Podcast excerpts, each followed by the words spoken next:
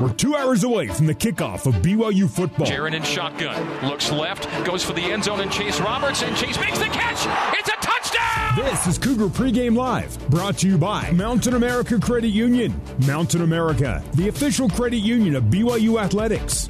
Also by Siegfried and Jensen, helping Utah families for over 30 years. Let's get you ready for BYU football. Here's the host of Cougar Pregame Live, Jason Shepard. Good evening, BYU fans. Welcome into Cougar Pregame Live, presented by Mountain America Credit Union. Mountain America, the official credit union of BYU Athletics.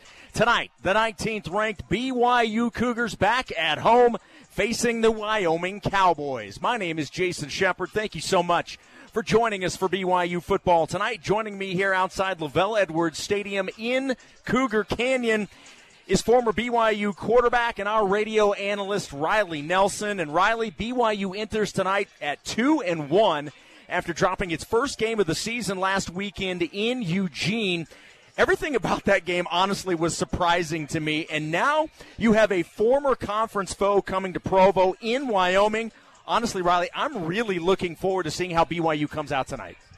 It should be like a shot, like they're shot out of a cannon. I think that game last week left left such a bad taste in their mouth. Now, let me tell you what I maybe wasn't as surprised as your average fan, or maybe not as surprised as you, because like no one wins in Eugene, and with such a small sample size of Oregon heading into that game, they were still fa- finding their identity, and and you know it, that that week one against Oregon, and then uh, for those following. Oregon was able to, you know, have a flurry of points at the end of the game to come back to beat Washington State. So they looked to be, you know, what a team that was uh, around the top 10 in the preseason polls. They look to maybe have the makings of that. So hopefully that loss proves to be a good loss as BYU enters the season. Anyway, leaving last week behind, coming into this week, I think uh, you know this is a game BYU should win, but I think uh, Wyoming poses some unique challenges that we'll discuss throughout the, our show.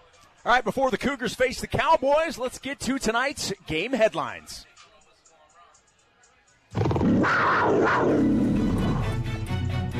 All right, obviously, we were just talking about it, Riley. This is BYU's first chance to bounce back from something. Cougars had won two in a row. They go up to Eugene, they lose. So this is the Cougars' first opportunity to see how they bounce back from a performance that uh, that they know uh, they could have played a lot better. And one of the things that we talked about even going into the game at Oregon was the run game. And I'm curious to find out if the run game can find its footing. You had 83 yards against Baylor here a couple of weeks ago. Then you had 61 yards at Oregon the the now granted the game at Oregon by the time you know the, the game kind of got out of hand early and so at that point second half specifically you're not running the ball very much anyway because you got to throw the ball to get back into it. So that can answer some of it. But even when BYU tried to run the ball it was just not something they were able to do consistently. Yeah you typically come into a game with probably four to six run concepts that you want to try and see how they're working that day. And as you pointed out they uh, by the by the time you know the offense squandered their first possession, they're down two scores. They punt again on their second possession, and by that point they're down three. And it's there's not enough possessions in the game to sit there and try and figure out all right which of the six run concepts that we brought into this game are going to be successful for us. Here's here's one th- uh, two things that I'd like to see. Just me personally, you know, as a fan or as someone who's watched games consistently over the last season, it's it's obvious that ever since Coach Grimes left and Aaron Roderick has taken over, Coach Grimes was far more supportive of the quarterback running. Zach Wilson had a lot more carries than Jaren Hall. When uh, it, as you look at them objectively, Jaren Hall probably has more natural skills to be a threat in the run game. So we'll see if to kind of kickstart the run game, they get the quarterback a little bit more involved. Second is Tyler Allgeier just made a live, and this and the same offensive line, a, a lot of snaps returning, made a living off that off tackle wide zone play, which they've either not been able to get going or have gone away from a little bit in the early goings of the season. I'll be interested to see those two things tonight. If Jaren Hall's involved and if they go more to that off tackle zone play. Well, and some of the other things we're still waiting on, and hopefully we'll have a little more clarity once we are able to have our visit with the voice with Greg Wrubell coming up in a little while. It's what's the status of Puka Nacua and Gunner Romney. Things obviously at least looked like maybe things were progressing a little bit more as the week continued, but you just never know uh, until you get to game time. So we'll hope to get some answers to that question. We do not have those right now. Uh, and then BYU will be down a tight end today. Uh, Dallin Holker entering the transfer portal this week. We will have more on that coming up in Cougar Cuts. So let's uh, move things over to the Wyoming side of things. Wyoming coming in with a record of 3 and 1, coming off their best win of the year, and that was a win over Air Force 17 14. Their victories have been against Tulsa and Northern Colorado. The only loss was on the road at Illinois. Uh, they do have a quarterback that BYU has faced. Now, granted, it was only uh, a little bit. Uh, quarterback Andrew Peasley transferred from Utah State, so he was in that game last year that BYU won in Logan. He was five for seven for 38 yards and an interception.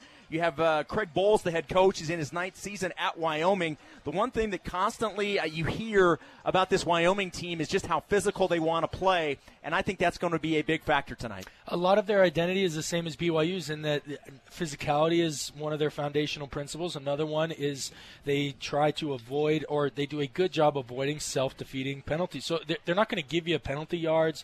They're not going to give the ball away. They're not going to make life easy on you. They're they're going to make you earn it. One thing I, I am interested to see uh, Peasley get out. He uh, of course played he was at Utah State when my brothers were still in the program, and so uh, you know have have known him. He's been up to the house uh, and, and, watched him play. He is you just mentioned his stats last year against Utah State, not so hot, but there's been plenty of other games when he was called upon, he made plays, and he's shown that in the early goings of this 2022 season.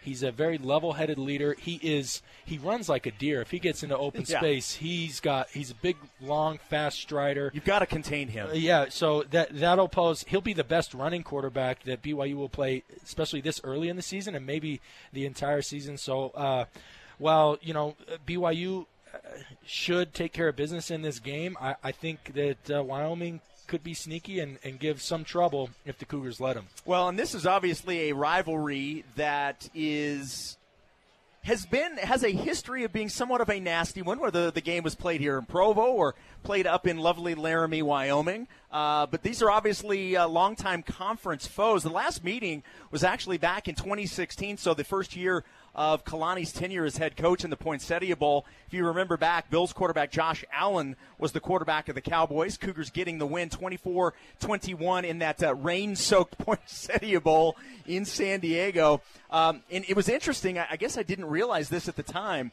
But outside of Utah and Utah State, BYU has played Wyoming more times than any other team. So there is a very long history between these two teams. And I say rivalry, I honestly think it's probably more of a rivalry on the Wyoming side of things because we know because they're very vocal about it, they really don't like BYU very much or anything about BYU. But and one of the other reasons why is BYU's pretty much dominated this series. Cougars have had the upper hand, 45-30 and 3 overall. Cougars are 26-13 and 1 in Provo. Cougar, the Cowboys have not won in Provo since 1987. You were not born in 1987, were you, Riley? The June of '88. Oh my goodness, man alive! So anyway, I mean, this is this is this and I say rivalry again. I, well, but but but it, you know what I mean. No, Shep, I think it's generational. I think so. It, for, 45, 30, and 3. That's not, we didn't gap them forever out of right. that many meetings. Thank goodness for LaVell Yes. I think our generation grew up having never, ever witnessed a, a loss or at least a, a significant amount of losses.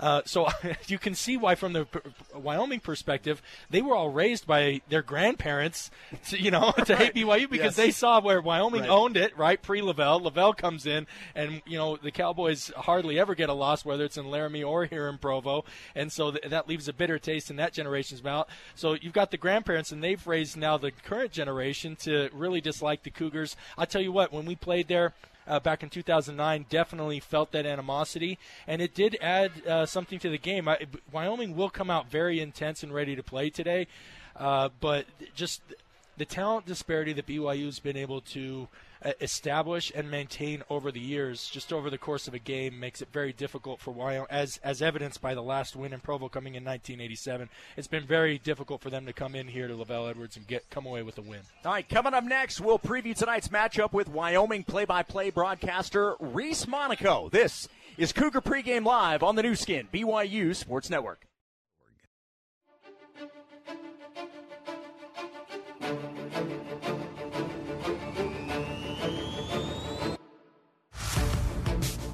This is Cougar Pregame Live on the Nu Skin, BYU Sports Network. Alongside Riley Nelson, here's Jason Shepard. Cougar Pregame Live is presented by Mountain America Credit Union. Riley and myself out here at Cougar Canyon, and joining us from the press box upstairs is the play by play voice of the Wyoming Cowboys. His name is Reese Monaco. Reese, thank you for taking a few minutes tonight. We really do appreciate it. You bet, guys. Glad to be here with you. Glad to be here in Provo. It's been a long time since uh, the Cowboys have played a football game here. Yes, it has, and we were just talking about that history. Look, the history between these two teams uh, can can be described as kind of nasty. Uh, Wyoming fans don't like it, and they don't make a secret that they don't like BYU very much. Uh, what is the buzz from the Cowboys side of things heading into tonight's matchup?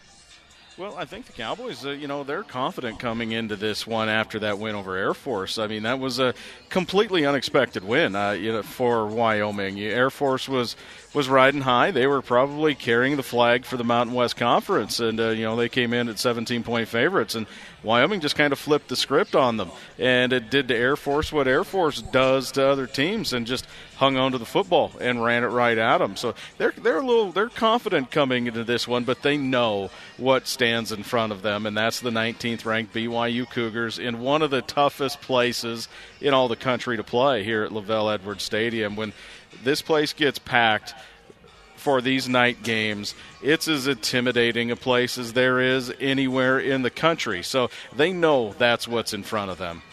So, Reese, it's interesting. You just kind of laid out. I was going to draw some parallels between what happened with BYU in, from week two to week three. Big, somewhat unexpected, you know, emotional win here home against Baylor, and then they got to go on the road in a very tough environment to play up in Autzen Stadium. Wyoming's facing the the same situation. So what's the what's the plan of attack? Maybe you know to where B, to where BYU obviously struggled to uh, execute uh, in a similar situation. How does Wyoming set themselves up to have uh, different fortunes?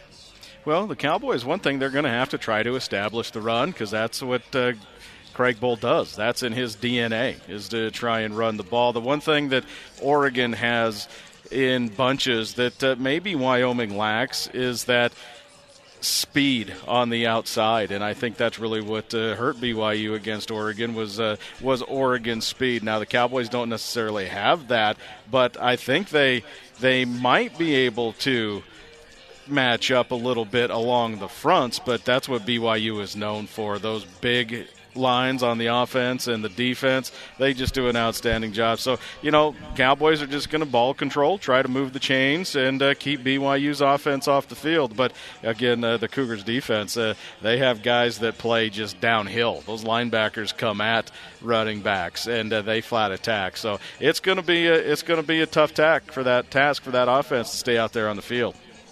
Want to take a quick second and welcome those joining a Cougar pregame live, listening on KSL News Radio. My name is Jason Shepard, joined by Riley Nelson, and up in the press box, uh, we're down here at Cougar Canyon, just on the west side of the LaVell Edwards Stadium. Joining us in the press box tonight is Reese Monaco, the voice of the Wyoming Cowboys. Um, and Reese, I, until this game and doing the prep, I didn't realize how young of a team this Cowboy team was, but they do have some key vets. But with the youth on the team, is this specific group, would you consider them ahead of the timeline, or is this type of start not much of a surprise? No, I think it's a complete surprise. Uh, and, you know, they're coming together, which is a good thing. And sometimes maybe the youth is not such a bad thing because they just don't know any better. Sometimes when you're young, you just don't know any better. You're no, you you don't know that you know Air Force was supposed to come in and run all over you, and they flipped the script on Air Force. And you know, coming in here to uh, Provo, you know, being young, uh, they they don't have a whole lot of history or knowledge about this uh, this series with BYU. You know, they they what they do know is this is just going to be a football game, and uh, they can go out and and do and what they're supposed to do, and hopefully execute at a high level. So sometimes being young might not be a bad thing because they just don't know any better.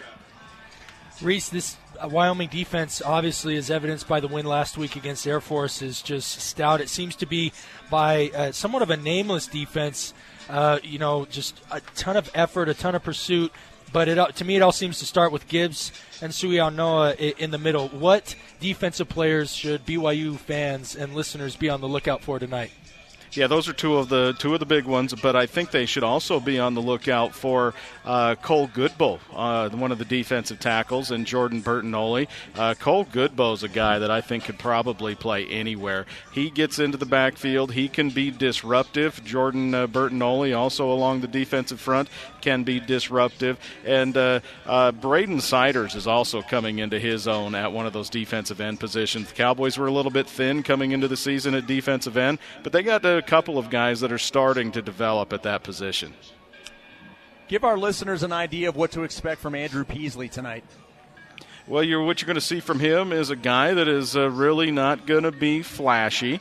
He will change the play at the line of scrimmage if he sees something that uh, he will uh, favor the Cowboys. He's he'll make throws that he knows he could make. He's not going to try and you know he he he's not Josh Allen, and everybody can when you talk quarterbacks at Wyoming, everybody compares somebody to Josh Allen, and that's not a fair comparison. He doesn't have Josh Allen's arm to where he could probably squeeze it in a tight window. He'll make the right read and he'll make the right pass, and he's a he's a guy that so far through uh, four games for the Cowboys uh, has made good decisions, and for the Cowboys to be successful, that's what they need. They need Andrew Peasley to be a good game manager.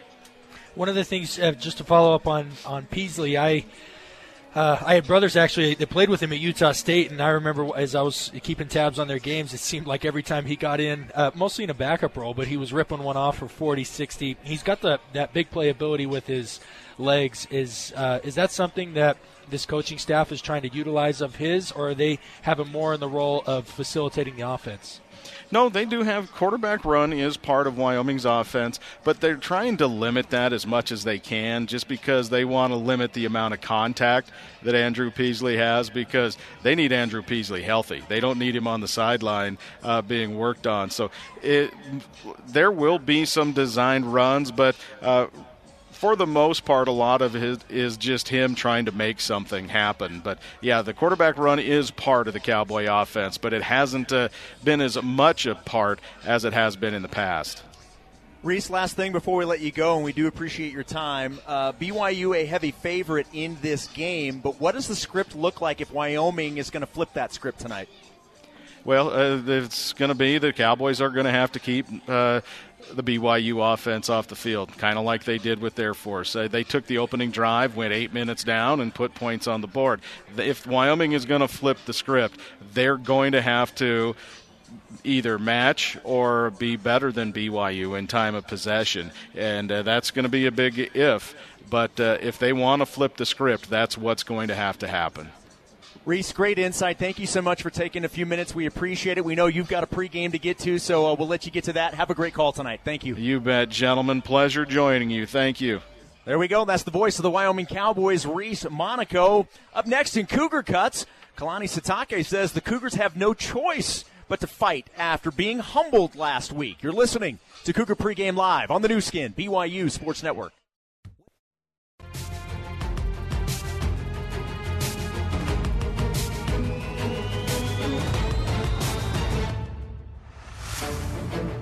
Let's get you back to Jason Shepard and Riley Nelson for more Cougar Pregame Live on the Nu Skin, BYU Sports Network. Cougar Pregame Live is presented by Mountain America Credit Union. Before we get to Cougar Cuts, we are coming to you live on the west side of LaVell Edwards Stadium, getting you ready for 19th ranked BYU and the Wyoming Cowboys. We're out here at Cougar Canyon. We've got some people that are hanging out, watching and listening to the show. How about a uh, how about a, a roar of Cougars out here? That's what I'm talking about. We, this is what I this is what I love. This is the best part about being out here at Cougar Canyon is having all the Cougar fans around us, and uh, we appreciate that uh, for sure. They bring a certain energy to the show, don't they, Riley? They do, and uh, we're right across the Cougar Canyon from Built Bar. So if it was a little muffled, it's because their cheeks are full with the. Yeah, I finally got to taste Cougar Tail Puffs. I finally got to taste the uh, yeah the Cougar Tail Puffs, which are absolutely delicious. So uh, I finally got to taste one of those. All right, Cougar Cuts, it's time now.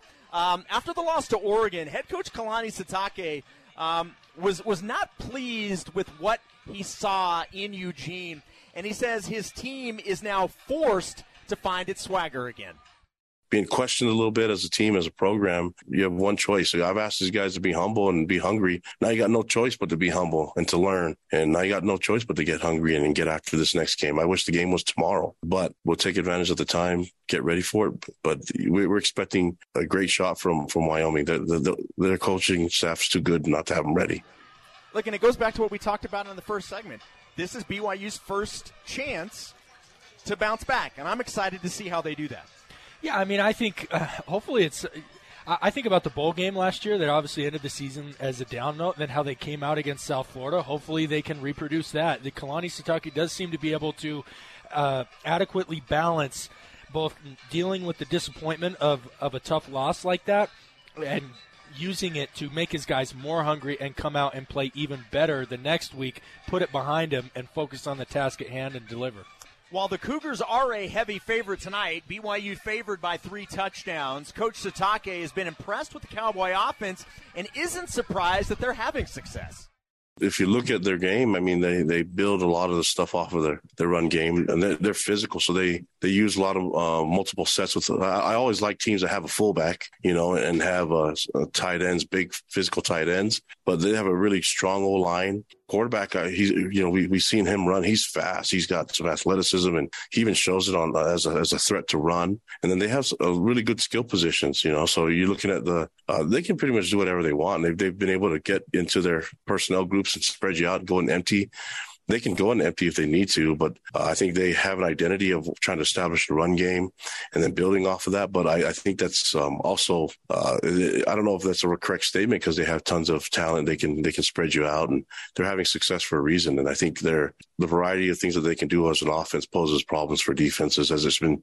as it's shown. They got some really good wins on and, and against some really good teams. So we have them here at home. We're excited about that, but we, we need to be a lot better than we were last week and a lot better than we were from week one and week two. So we need to make that huge jump of improvement going to this next game.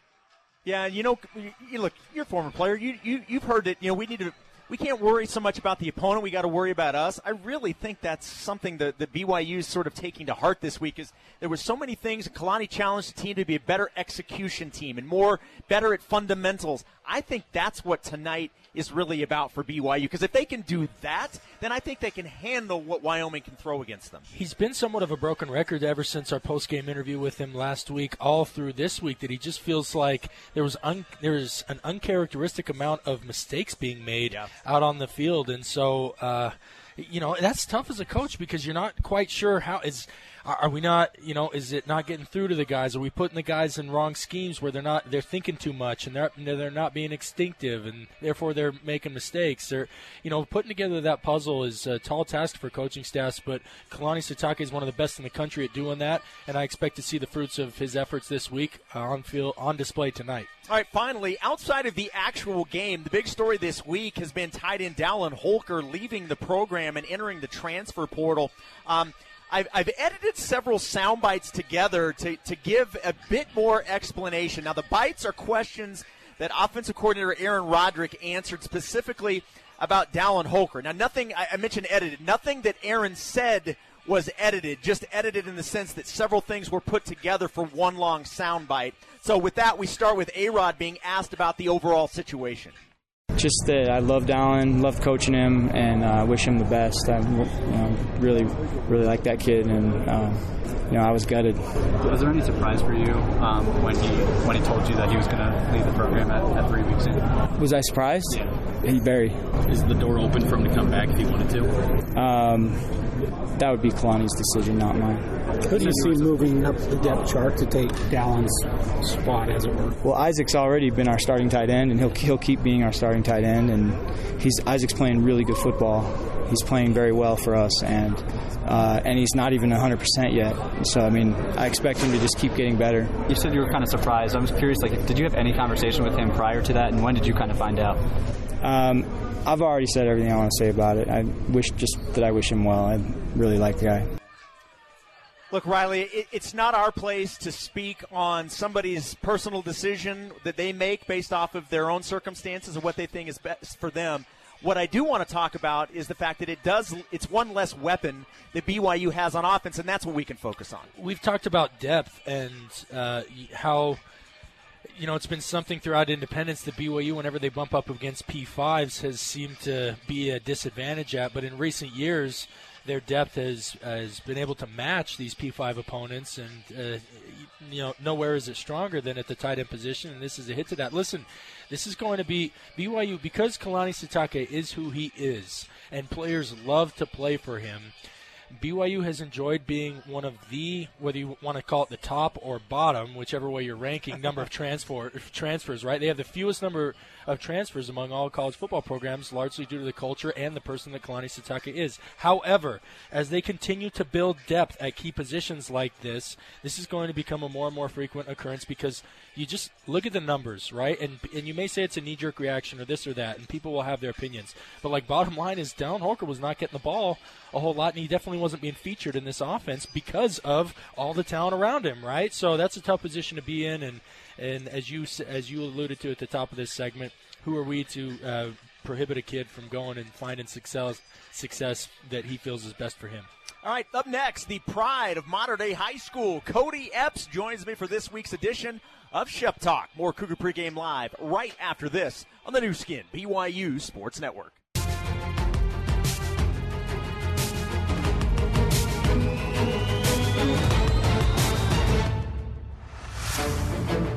Let's get you back to Jason Shepard and Riley Nelson for more Cougar pregame live on the Nu Skin BYU Sports Network. Cougar pregame live is presented by Mountain America Credit Union. Mountain America, the official credit union of BYU athletics tonight. The Wyoming Cowboys at LaVell Edwards Stadium as the 19th ranked BYU Cougars look to rebound from their first loss of the season. And one of the guys that uh, was part of the game plan in Oregon last week. In fact, scored his first collegiate touchdown is Cody Epps, and he has been one of those guys that has taken advantage of his opportunities this season. Uh, I asked Cody how much the team can learn from the Oregon game as it moves forward through the season.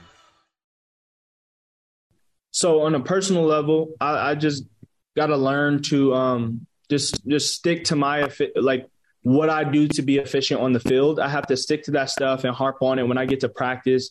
Like I, I talked about it earlier, the routes that I run, my depths. I want to do all those things really well so that when the next game, I want to do all those things really well in practice. So when the next game hits, I'm I'm doing them at a very high level. And then from a team standpoint, um, just just sticking to what we're used to, sticking to what we do on a daily basis, which is watching film, going out to practice and practicing hard. I think we just continue those things and we'll we'll get things straight you're obviously used to scoring touchdowns a lot, but you had to wait until last game to get your first collegiate touchdown. What was that moment like for you? It was pretty epic. Um, but when you're down, when you're when you're losing, and you're trying to you're trying to rally. I was, I was just trying to get back to the sideline so we could get ready to talk about the next drive and what we could do to to get in the end zone again. Um, but it was it was pretty epic. I didn't it didn't hit me until after the game when all my teammates congratulated me. But during the game, I was just like, okay, like I scored, but let's go. Like we we still got more minutes to play on this game. So, but it was pretty cool. Well, and, uh, and like you said, in the when you're in the moment, you can't really think about a lot of things big picture. But after the fact, I got to imagine there's probably quite a few emotions because you had to deal with the injury and you had to sit out last year, and so you're finally getting some playing time. I, I have to imagine that was a really big deal for you. Yeah, it was a super big deal, and, and definitely talking to my parents.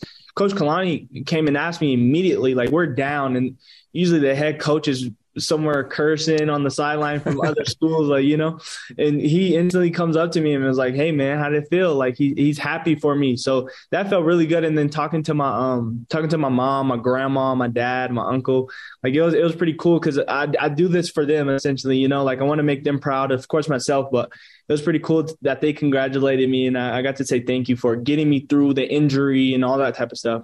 You know, you see this a lot in the pros, but I don't necessarily think I've seen it too much, if ever, in college. Do you get to, you don't get to keep the football. Do you get anything to sort of commemorate your first collegiate touchdown? Is there anything that you have because of that? So I have a I have a screenshot of me and an elder cousin of mine. My elder cousin is uh, Terrence Whitehead. He went to the University of Oregon, and uh, he instantly texted me and said congratulations that was where he scored his last touchdown and where i scored my first so i guess that's where the that's going to be a memory forever that I, I, used to look up at my cousin for playing at Oregon and being a baller. And I get to score in Autzen Stadium. And then growing up playing NCAA 14, like I always wanted to play in Oregon and feel that crowd noise and all that type of stuff. So it was pretty lit. So, look, nobody wants to see guys get hurt and have to miss time, but it does give others a chance to step up. And you've certainly been one of those guys.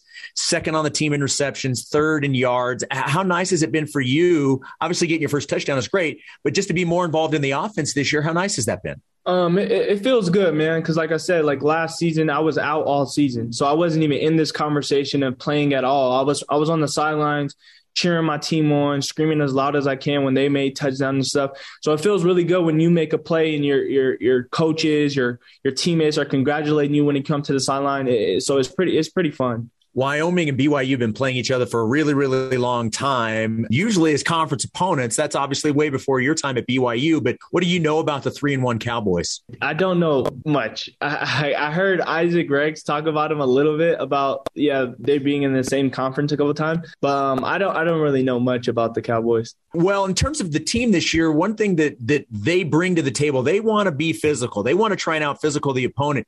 You guys have already played in a game similar to that with Baylor, where it was a really, really physical game. How much do you think a game like that against Baylor can help you against another team that wants to really play physical?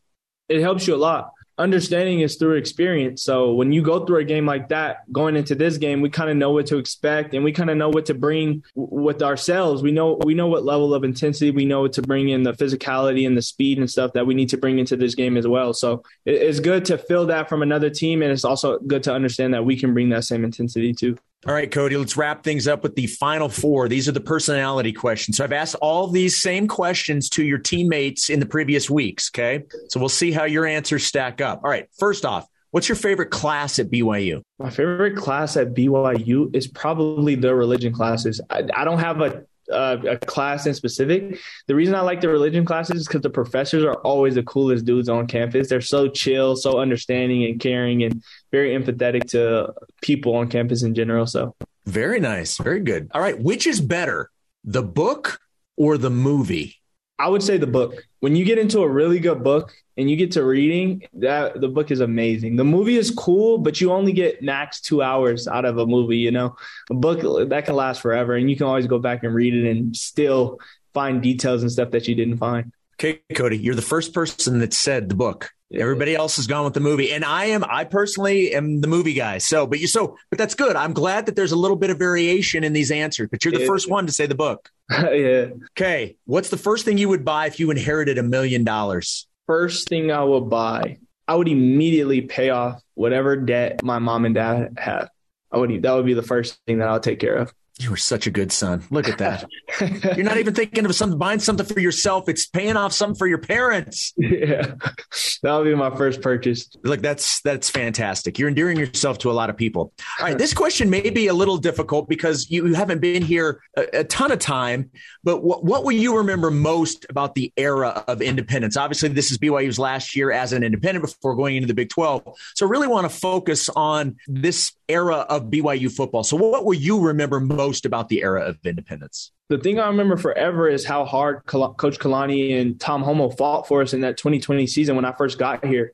It was kind of kind of crazy leaving high school, having fans all over the place, and knowing who you're going to play against to the next season. My first year in college, it's like we don't have fans, we don't know who our next game is going to be. Like, but they fought for us. So my my biggest memory is going to be them and how they handled it, and I appreciate them for that.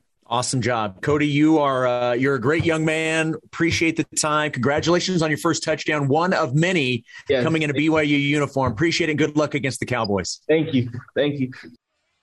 All right, appreciate Cody Epps taking a few minutes this week. Up next, we showcase another game in our series of the best wins of independence, and I can guarantee you that this one is Mitchell Juergens approved. You're tuned into Cougar Pregame Live on the Nu Skin BYU Sports Network.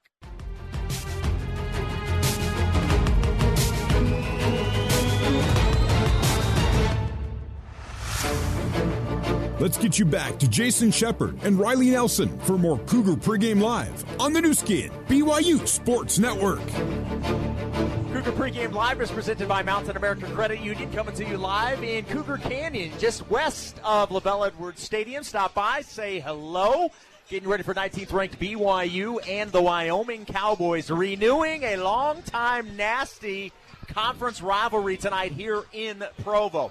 Now, with the Cougars welcoming in a Mountain West Conference opponent tonight, it seemed appropriate to focus on another matchup against an MWC team for tonight's look back on the best wins of independence. Riley, let's get in the Wayback Machine and go back to 2015. Number 20 Boise State at BYU. The date, September 12th, 2015. The site, LaVell Edwards Stadium, Provo, Utah. The week after the Mangum Miracle at Nebraska. Tanner Mangum was getting his first collegiate start and was the guy after Taysom Hill unfortunately was lost in that Nebraska game for the season. Boise State, as I mentioned, came in ranked number 20. The Broncos showed why they were so good, leading BYU by 10 points. They were up in the fourth quarter 24 14. From that point on, the Cougar offense got going, and the BYU defense came up huge. BYU outscored Boise State 21 to nothing in the fourth, including the unforgettable Starman play when Mangum found our very own Mitchell Juergens, who may make an early appearance on the show, in the end zone. That was followed by a 50 yard pick six by Kai Nacua to seal the deal for the guys from Provo. Here's how it sounded that September evening. Ideal conditions in Provo, Utah at LaVell Edwards Stadium for tonight's battle out west. The 20th ranked Boise State Broncos 1 0, BYU also 1 0. Boise with a lot of pressure again on the run. Throw. It's a dangerous throw, but the receiver's open. 30 yard line. It'll be a BYU touchdown. Mitchell Juergens. How about that? Finley from his end zone. Going to take a shot down the field into coverage. Intercepted by Nacua at the 35-30. Nacua inside the 20. Down the sideline. He'll be knocked out of bounds at about the 11 to 10 yard line. And Finley throws a critical interception and BYU's in great shape. Second down and 19. They go onto the ground here with Brown. Brown gets inside the 10, the 5, and down to the 1. And all this passing from Tanner Mangum has spread out this defense. And that allows the run game to get going. And they, they caught him on a blitz and gashed him right up the middle. Very similar to what they did on that final drive against Nebraska, running draw plays with the time running out of that game. That one worked to perfection. They go right up the gut and are they in? I'm still waiting on a call. He was in. Yep, they got it. They got it. Touchdown, BYU. 54 seconds on the clock, and it's fourth and seven for BYU. Boise 24 and BYU 21. Mangum in the gun, two wides to either side. They need seven yards. Snap Tanner on a three step. Boise gets in. He's got room to the right. Tucks. Throws anyway. In the end zone it is. Caught! It's caught for a touchdown! Mitchell Juergens leaning back and hauling it in. Somehow he caught it. The kid is hot tonight. Snap. Settles. Fires. It's intercepted! The Cougars have it! Kai Nacua with the hat trick! His third pick on the run! 30, 25, 20, 15, 10, 5, touchdown! Oh, yeah. What a great night. And look, that game alone was enough to be completely excited about. But when you pair that with what happened the week before, it was an absolutely unbelievable run for those two games. And guess who just happens to be walking around at the time we're talking about this, Riley? It's the man himself, Mitchell Juergens. His segment's not even for another 15 minutes, but he's like, he wants to talk about his play. Like honestly, though, Johnny on the spot on the field during the game. Yes. Johnny on the spot for the broadcast. Honestly, I, I really wanted you to come in front of us and just like Starman right in front of us. like, honestly, how often how often is that brought up to you? Uh, it, it's brought up a lot. I mean, that that game, it, it'll definitely go down, you know, in the history book history books for me. Just just such a fun win to be a part of. I mean, you talked about it, right? This is this is the week after Nebraska. Um, I, I, remember going into the fourth quarter, right? We're down 24 14. Um, there's the, the Taysom chance. I mean, we're, we're playing for so much more than just going to be 2 0, right? Taysom was, was supposed to have a stellar season. He goes down at Nebraska. We're playing for him. We have a true freshman quarterback, fresh off his mission, uh, made magic happen. um, against Nebraska, and it, it was just I, I mean the everything leading up to this event. I remember even before the game started, we came to the Cougar Walk. It was a whiteout game, and I'd never seen so many fans. Uh, you know, getting ready for that Cougar walk, and, and you just felt so much passion, so much energy, and so to uh, to be you know a small part of that game um, is is something that I'll, I'll cherish forever, and is it, I won't forget it. I get I get chills every time uh, every time those those audio clips are played. So is that the great? I was actually going to ask you this during your segment coming up. You know, like I said, in like 15 minutes. But I'll ask you now. Is that the greatest football play of your career? I'm talking like include high school, eh, college, high everything. school. Wow. Going back to, I mean, it has to be. Yeah. I mean, on this stage, um, you know, for me, I, I grew up a BYU fan, and so it was it was my lifelong dream to put on a BYU uniform, play for, uh, you know, in front of this uh, this amazing crowd, and, and so to, to have that kind of play, I mean, it has to. It, it's definitely going to go down as, as one of my top plays. Um, you, you, mentioned high school. I'm kind of going back. Uh, there there was one play, and, and I, I won't forget it. In high school, um, it, it was so me and my twin Garrett. We we played together, and we hooked up on a reverse pass. Garrett threw it. I caught it. Um, it was a it was a fun play back in the day. I won't forget that one. So, but was it to win the game? It yeah. wasn't. It wasn't to win the game, but it's one of those things. Those those twin, you know, twin connections. It was it was a let, fun play. Let me just one, one thing was so was Kurtz on that team?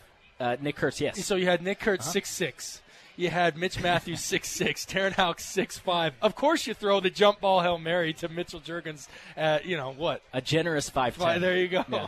hey, so. let's not let's, let's let's not talk ill of anyone in the fives. Okay, All right, we're not gonna. Uh, I'm gonna put a kibosh no, hey, on that right now. Uh, you know, Tanner zigged when he zagged and uh, when he should have zagged, and Mitch was right there to make good on it. All right, Mitch, we'll bring you back for your actual segment coming up uh, in just a few minutes. Uh, when we come back, though, guess who's here, everybody? The voice of the Cougars, Greg Wrubell, right here, is going to join us next. We'll talk with him when Cougar Pregame Live continues on the Nu Skin BYU Sports Network.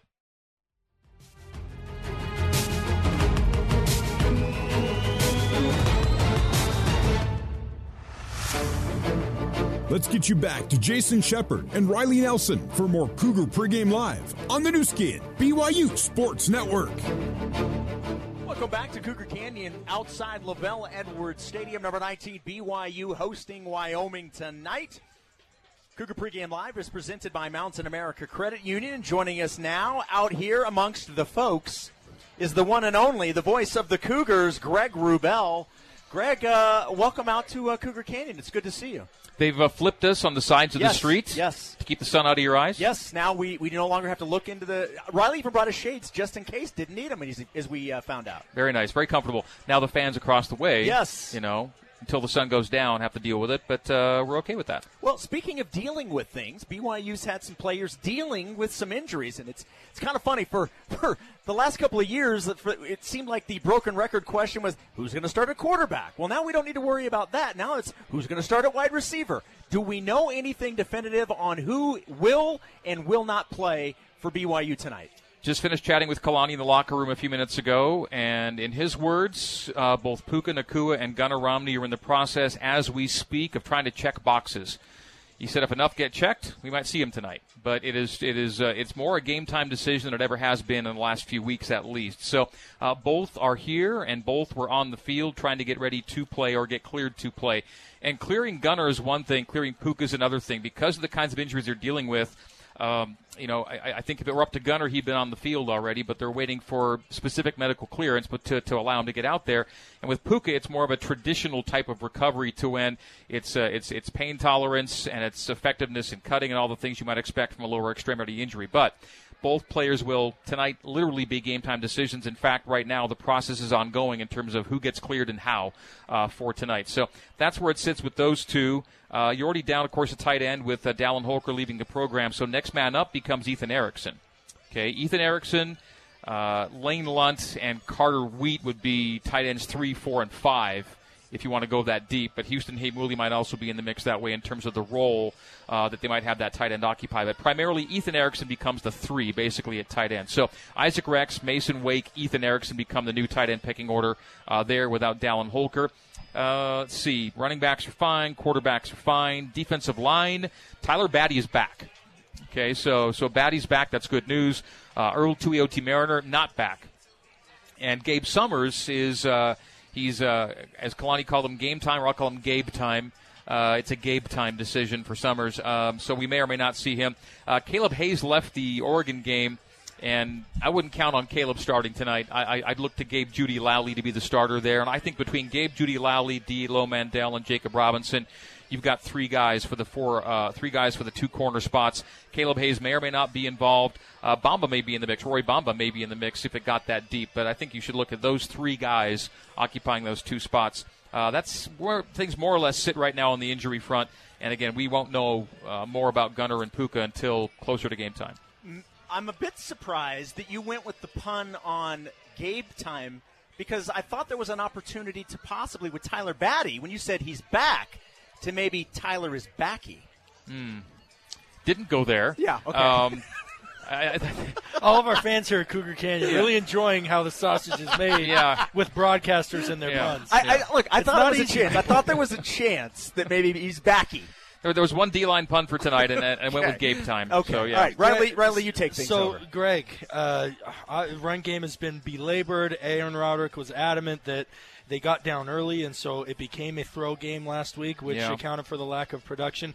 But here you have a Wyoming team that held Air Force, you know, creme de la creme, 40 points in every game. They hold them to 14 points and limit their rush production. Well, not, not just limit half. the rush production. They were the number one rushing team in the country at 500, I think 505 yards a game coming into Wyoming, and they they and they run for a buck 78, which is like rushing for you know 78 if you're any other team uh, or less than that. So that to me is the storyline. Is that now? Granted, BYU's uh, run attack is not Air Force's run attack, and you can specialize defensively for Air Force and execute a game plan that makes you go makes you look really good. But if you hold Air Force to a buck 78 when they're averaging 500 yeah. plus, you've got the guys to do it. And, and even though the schemes are different, you've got the guys. And so for a BYU team that rushes for you know 60 and 80 yards a game these last two weeks, taking on a, a Wyoming team that just held Air Force down like that, yeah, that's that's a major challenge. You're not just going to get better uh, in the ground game because it's Wyoming. In fact, you've got to really earn your yards against Wyoming. So that to me becomes the the pregame storyline: is can BYU establish what it wants to against the team that already showed they know how to uh, take care of business against the run. I'm going to ask this question to Mitch in our next segment, but with four games about to be in the books, obviously three already, what has been your takeaway about this team early on? Well, I thought through two weeks, uh, the, the, the, takeaway was that BYU could uh, win some games with defense this year. That they wouldn't have to necessarily be scoring in the 30s and 40s every week to have a shot. Um, and and the Oregon game didn't necessarily totally undo that, but exposed a couple things that I think BYU's defense needs to kind of reassert. And I do think we'll go back to what we just talked about the the the, the preseason storyline for BYU was all about the strength of the offensive line with uh, how many guys. and and lately, or at least the last two games, and granted, Oregon's front and Baylor's fronts are no slouches at all, but the pushiness hasn't necessarily been there. Um, and, and Chris Brooks showed in game one that he can be a really explosive back for you, but we've not seen that explosion from him either. So I, I think um, the storyline becomes uh, the two things we thought about this team early good ground game and up front push and great defense uh, kind of have to reassert themselves and prove that what happened in Eugene was more a fluke, more the outlier of the season, and not anything to really be worried about. And then beyond that, one more thing, if I could, Jaren Hall's been just so yes. so solid, yes. right? Very, but but we're still waiting. At least I'm kind of still waiting for the consummate Jaren Hall game where he beats you in every way. And, and, makes the plays that uh, you know help you win a game. But I'm also cognizant of the fact that you know keeping Jaren Hall upright and in the game is probably as important as, as anything else BYU will do this year. So I think I would sacrifice explosive runs and game breaking plays for Jaren Hall being a 12 and 13 game starter and doing what he does so well. Greg, uh, fantastic insight as always. Thank you for stopping by. Riley, we'll let you go as well. You guys have uh, some things to get done before we hear from you again in about 25 minutes. Appreciate the time as always. Jeff, awesome being with you as always. Just and, remember uh, that pun in case it comes uh, during the broadcast tonight. If you want to use it, I'm giving you permission. Tyler's backy. Hey, let's, yeah, yeah, let's have someone throw out a Twitter poll before we memorialize okay. Thanks, Jeff. All right, thanks, guys. That's Greg Wrubell, the voice of the Cougars, and Riley Nelson. All right, coming up on the other side, we will talk with Mitchell Juergens. But first, let's pause 10 seconds for station identification. You're listening to BYU Football on the Nu Skin, BYU Sports Network. This is BYU Radio on KBYU FM HD2 Provo. You're listening to BYU Football on BYU Radio.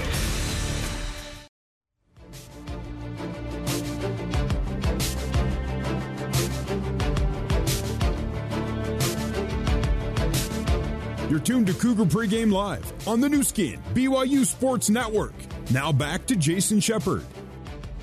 Cougar Pregame Live is presented by Mountain America Credit Union. Mountain America, the official credit union of BYU Athletics. The Cougars getting ready to face the Wyoming Cowboys. I'm joined now by our sideline reporter, Mitchell Juergens. He, he made a brief appearance about 10, 12 minutes ago, uh, but that was because we were talking about uh, the, he, and he said it, the greatest football play of his career. So we had to have him on since we were reliving the Boise State win back in 2015.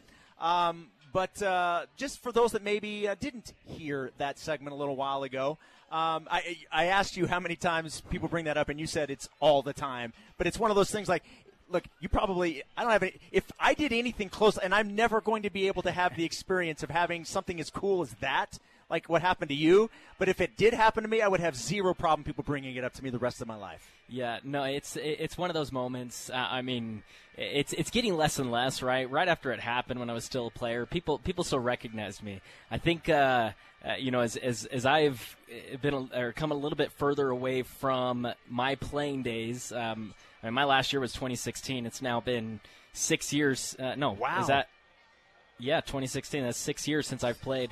Um, it happens a little bit less, but it's still.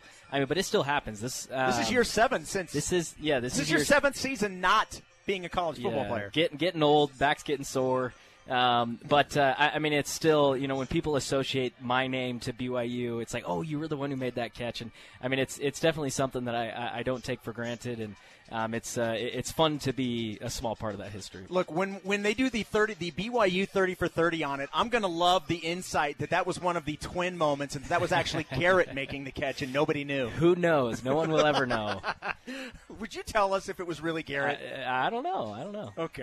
All right. Well, let's actually talk about the receivers that are on the roster right now. We just found out from Greg um, that it's about as much of a game time decision as you could possibly be a game time decision. Uh, both Puka Nacua and Gunnar Romney are going through their warm ups right now to make sure that they can check the box to be cleared to play. Um, we've seen what the offense can do without them, and there have obviously been guys stepping up. Chase Roberts comes to mind. Isaac Rex had a touchdown last week. You know, Cody Epps is a guy who I interviewed for pregame this week. He had his first touchdown. BYU has plenty of weapons still. But when you, if you have an opportunity to get two players of that caliber back, what what an addition in week four of the season for this offense. Yeah, it, would be such an addition. I mean, I, I, was hoping that Greg would come with uh, a little bit more definitive news, um, and and hopefully, you know, their warm ups go well, and, and we can at least get um, those those two guys out there. And, and it may not be, and I would assume even if they do get cleared to play, they're probably not gonna be on the field every single play. They'll right? be on they're, a pitch they're, count. They're, absolutely, yeah. they're going to be eased into it.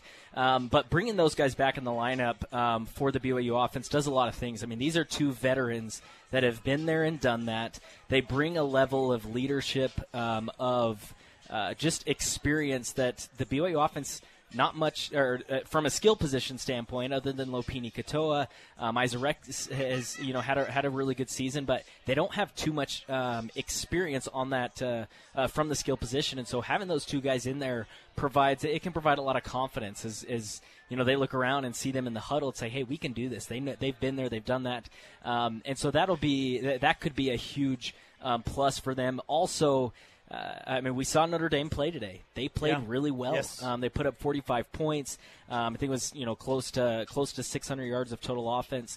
Um, the, more, the the sooner we can get or BYU can get those uh, you know Puka and Gunner back on the field, they're going to need some meaningful reps to get you know back in game shape um, and uh, and ready to contribute because that could be. I mean, you know, there's this week Wyoming, um, next week Utah State, but as you look at those those big games down the stretch, um, you really want those guys healthy, hundred percent, but also. Um, not their first game back right. because you know first game jitters it, it, it exists. So it would be great to see those guys if, if we can see even just a little bit of them tonight. Yeah, after the two games here at home, then you at at Las Vegas. I mean, neutral site. And I, I, say that in quotations. I mean, it's going to be a home game for Notre Dame, and then you then you come back home for Arkansas. So you're right. You know, getting these guys a couple of games before you you hit those teams that on paper look to be a bigger challenge. I, I completely agree. So, all right, after tonight, BYU will be a third of the way through the season, which is kind of crazy to think.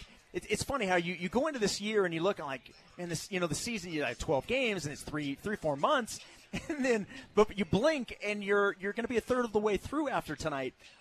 What have, what have been your takeaways of this team, big picture? Yeah, and you know, Greg stole the stole the words out of my mouth just uh, in the previous segment, but just how good Jaren Hall has been. Um, what, what's impressed me the most is he he really knows how to one command the offense, but protect the football. He makes really smart decisions. Um, he doesn't ever look rushed out there or frantic, not knowing what to do. He's very calm, um, especially under pressure, and and he commands that offense with a level of leadership, respect, and um, he's just I mean he's a great athletic playmaker that knows how to navigate the offense really well. And so I think him, Aaron Roderick, they have a fabulous connection. Um, and it's, it, I think this is only the beginning. I mean, we're seeing um, just how good Jaren Hall can be, and, and I'd love to see that continue. A um, couple other things. I mean, there, yes, we went through basically, you know, because Puka went out game one yeah. in the first quarter. Um, we've played BYU's played three games without Puka and Gunner, and have done really well on the offensive side. So there's a lot of depth on the offense. Just adding those guys back, I mean, there's no there's no secret to just how good that the BYU offense can be uh, with with how many weapons they have.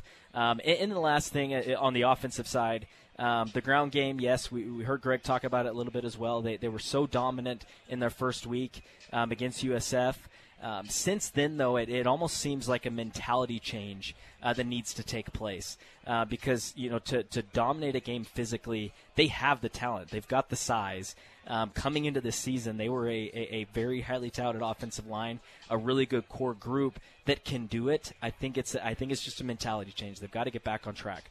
Um, on the defensive side, um, I've been very impressed with the cornerbacks yeah. Um, playing man coverage. They're doing a really good job. Um, hopefully, we see um, you know Kaleb Hayes. Uh, I, I, can't remember what Greg said about it. He may not start, but he could get in. Um, having those guys healthy, I mean, they've played really good football as well as the linebackers. Um, you know, they're they're just solid as can be. Max Tooley's been really impressive. Um, and then the last thing, as far as you know, we're third of the way through the season. Um, special teams, they, they, need to pick it up, right? We, have seen just how influential and important special teams is as the offense and the defense. and so from you know put, putting field goals through the uprights, uh, but also uh, punt and coverage, right? Th- those all need to be there that we haven't seen BYU playing at their best on the special team side. So uh, a couple areas of improvement there. Okay, this is me saying this. To me, tonight is a get right game. I mean, I'm not saying Wyoming isn't good. We certainly know that they are. They absolutely are a very good team. But BYU's favored by three touchdowns for a reason, okay? What does getting right look like to you tonight for BYU? Yeah, so um, n- number one, establish the line of scrimmage. And I, I, say that because on both sides of the ball, um, on the defensive side, Wyoming, their strength right now is the ground game.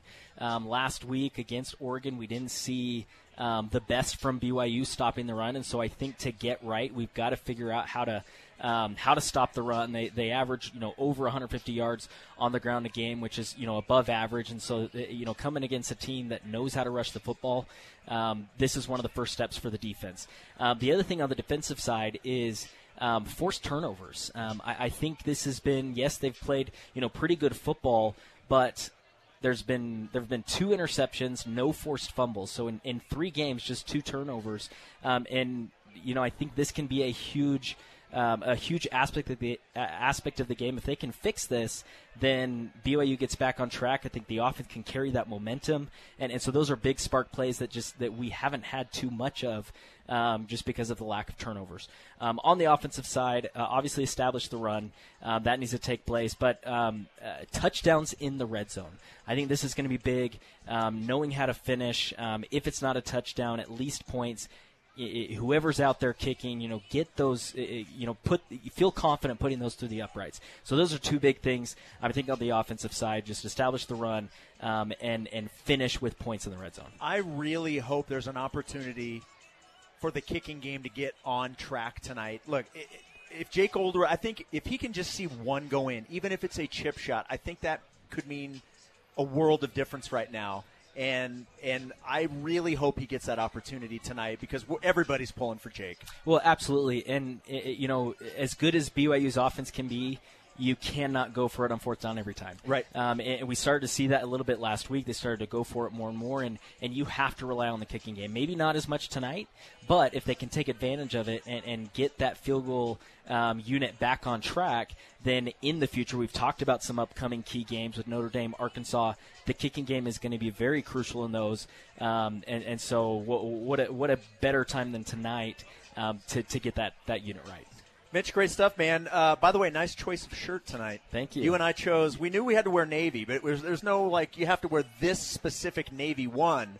But you and I chose the same shirt, and, and which means we're on the same wavelength tonight. Yeah, there's like a there's a number of navy shirts out there too. So yes, absolutely. It was, it was a slim uh, slim percentage that uh, we chose the right shirt. Look, it was meant to be. Yeah, just like Starman was. There we go. There we go. Mitchell Juergens, appreciate it, man. As always, have Thanks, fun on the sideline tonight. Yep, thank you. There we go. That's Mitchell Juergens coming up on the other side. Just how much does Wyoming coach Craig Bohl know about the history between the Cougars and the Cowboys? That's next on Cougar Pregame Live on the Nu Skin, BYU Sports Network.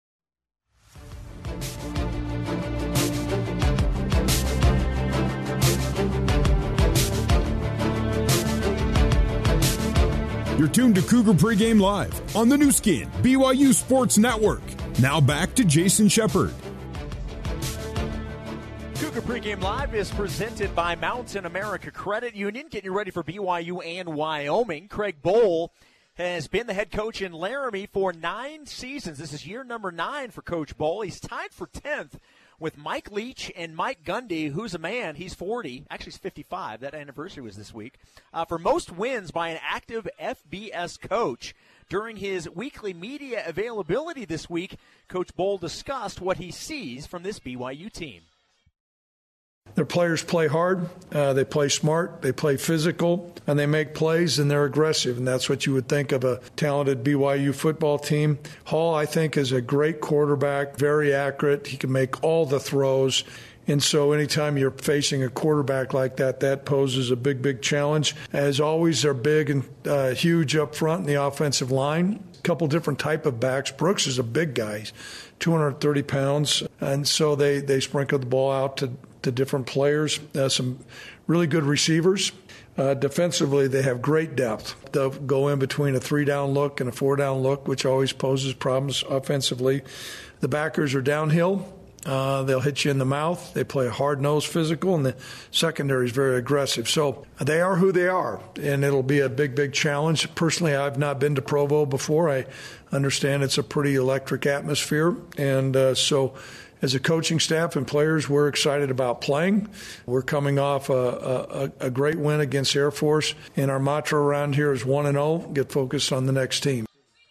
As we've touched on quite a bit, BYU versus Wyoming has been a long time series that's uh, featured some nastiness, and Coach Bohl was asked if his players today are even aware of it.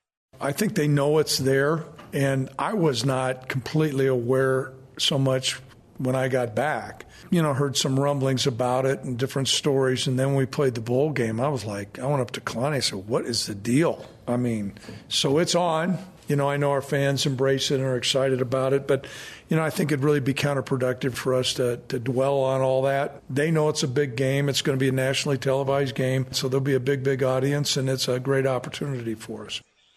After facing the option against Air Force, and obviously we've talked about the big, big win for the Cowboys, 17-14 over the Air Force Academy, and if you obviously if you've ever watched Air Force, you know the the scheme that they run is the option. So their running totals are out, I mean astronomical, and the fact that the Cowboy defense was able to hold them to a, a manageable amount on the ground is, is pretty remarkable. Uh, Coach Bohl talked about shifting gears from that to facing the Cougar offense this week.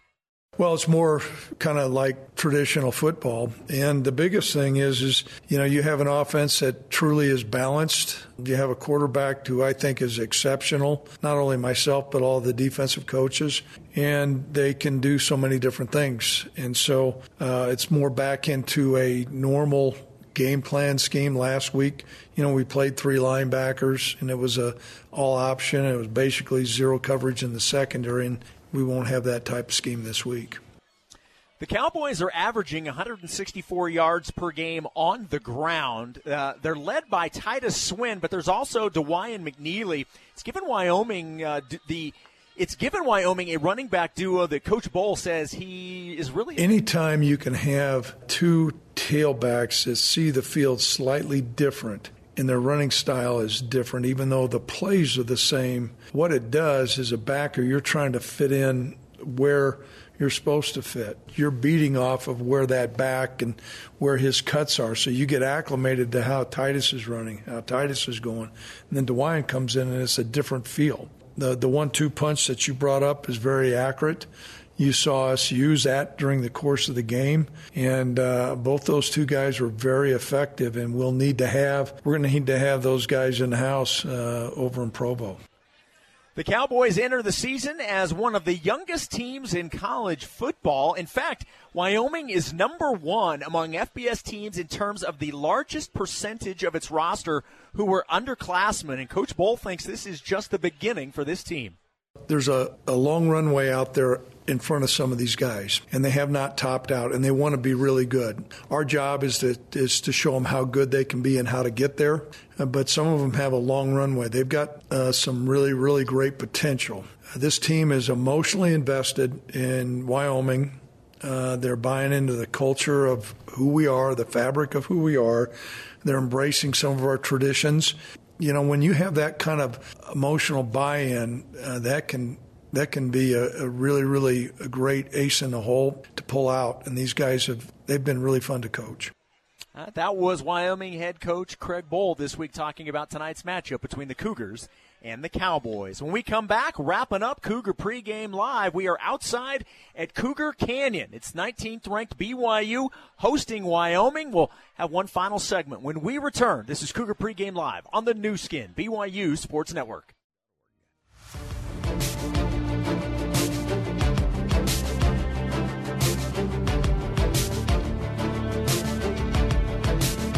You're tuned to Cougar Pregame Live on the Nu Skin, BYU Sports Network. Now back to Jason Shepard.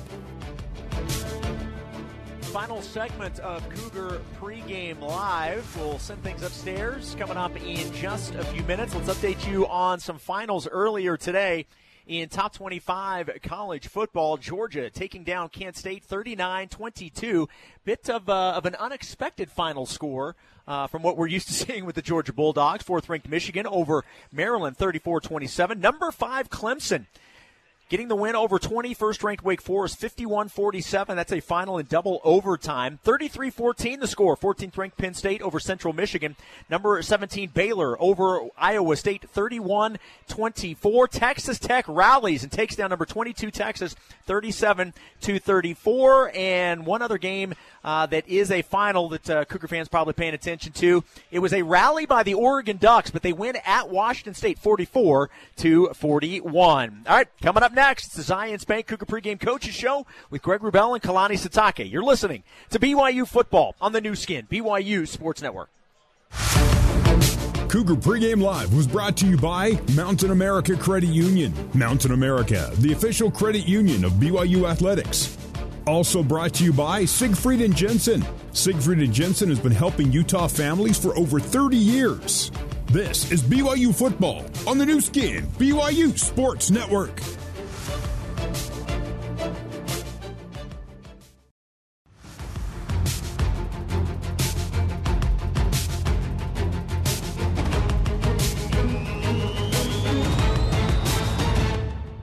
It's time to preview today's matchup with head coach Kalani Sitake. It's the Cougar Pregame Coaches Show, presented by Zions Bank. For big time banking with a home team feel, Zions Bank is for you.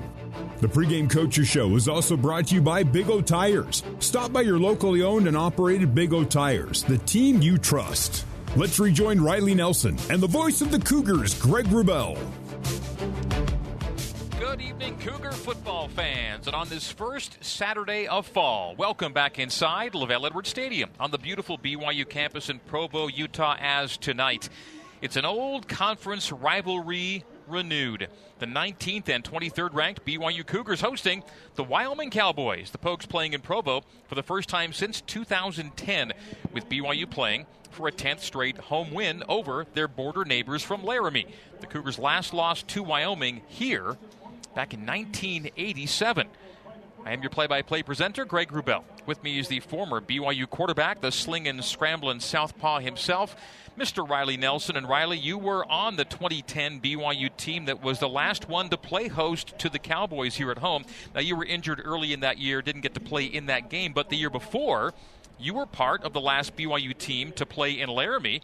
You came in the game in relief of Max Hall. You ran 10 times for 71 yards, a robust 7.1 yards per carry. I can figure that out. And you had the final touchdown in BYU's 52 0 shutout of the Cowboys. So you've had a taste of this old rivalry, and you know how much it means for Wyoming in particular to be back on BYU's schedule after a big win over Air Force last week. The Pokes would relish the opportunity to take down BYU in Provo for the first time in 35 years it is a rivalry that uh, a lot of the Cowboys and Cowboy fans care a lot about. Such that a little anecdote from that 2009 game. All right, they've since remodeled the stadium, but and you are not, as a player, you're accustomed to pretty dire circumstances as far as a visiting stadium locker room goes, right? And Wyoming actually wasn't the worst. The old Colorado State locker room was the absolute worst. But fans have probably heard these stories, right?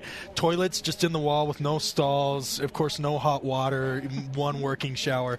But the thing I'll always remember from that is they had a partition in the visitors' locker room, and it, it had a sign on it that said "under construction." Right? I mean, this was unquestionably tight. Like guys were, uh, we were close as teammates, but that was too close, right? Just physically. Anyway, I remember peering around these partitions to this supposed construction area, and it was just an extension of the locker room that was sitting empty for that game. So you wonder if it was a little, you know, subtle psychological mind games to take an already small and cramped and dingy locker room and make it even smaller. Anyway, it didn't matter that day. Uh, Max and crew, and it was fun for me to. Those were my first snaps as a Cougar. Uh, so good memories, and hopefully we can continue the good streak of luck against the Wyoming Cowboys here tonight. Do you remember your touchdown run? What was the play? I did. It was so. I uh, about that. I uh, of those ten rushes, three were actually passes passes. Uh, but I, I wasn't about to throw an interception in some of my first snaps and my first impression of BYU Nation. So if it wasn't a clean look, which I didn't have a clean look, I just tucked it down and run. And after the first couple, you know, normally in a blowout, you hand the ball off. But Coach Anae says, well, if you're not going to throw it when I call a throw from you, then I'm going to run you. So it was a draw. I ran, I, he, I got uh, seven draw plays called for me and three pass plays, and uh, the the looks were not clean, so I pulled it down. And uh, you know, 70 yards and a quarter actually was a career yeah. high for me, so pretty good day work. I love it. Uh, coming up next, we hear from BYU head coach Kalani Sitake and get a game time update on who's in and who's out as the Cougs again battle the early season injury bug. That's straight ahead as the Zions Bank Cougar pregame coaches show continues for big time banking with a home team feel. Zions Bank is for you.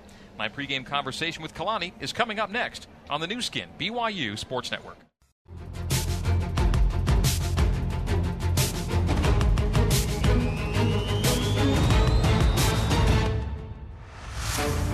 The Cougar Pregame Coaches Show continues.